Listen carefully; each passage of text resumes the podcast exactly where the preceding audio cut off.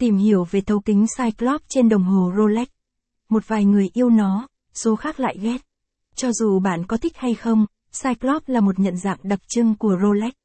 Sinh ra với mục đích thực dụng, phát minh mang tính lịch sử này được thiết kế để tăng cường khẩu độ và phóng to ô lịch ngày cho mẫu Rolex điển hình Rolex Datejust với cửa sổ lịch ngày được giới thiệu vào năm một nghìn chín trăm bốn mươi lăm.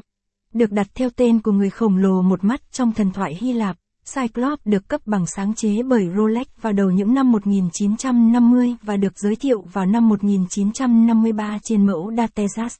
Tại sao Cyclops được phát minh? Một số nguồn tin cho rằng Hans Wilsdorf đã làm điều đó vì vợ ông gặp khó khăn khi đọc ngày trên đồng hồ của bà.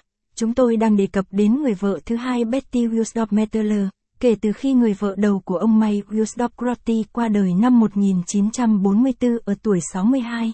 Thông tin không được xác nhận bởi Rolex.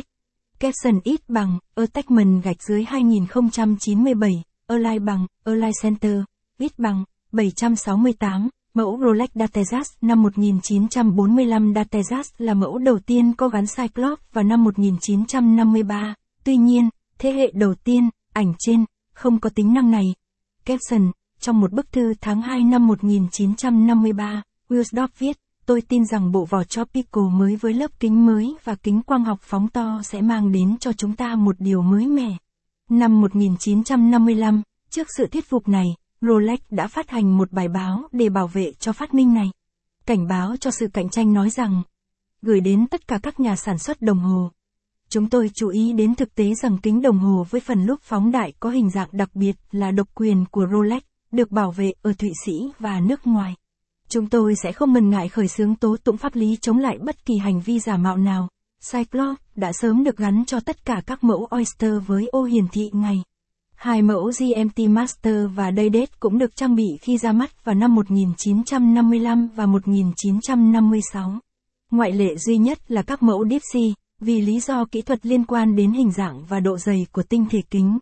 Capson ít bằng, attachment gạch dưới hai nghìn không trăm chín mươi chín. Align bằng, Align Center, ít bằng, bảy trăm sáu mươi tám, mặt kính có Cyclops của Rolex. Capson, ban đầu, thấu kính Cyclops và phần kính đồng hồ là một mảnh duy nhất được đúc từ kính Plexiglas.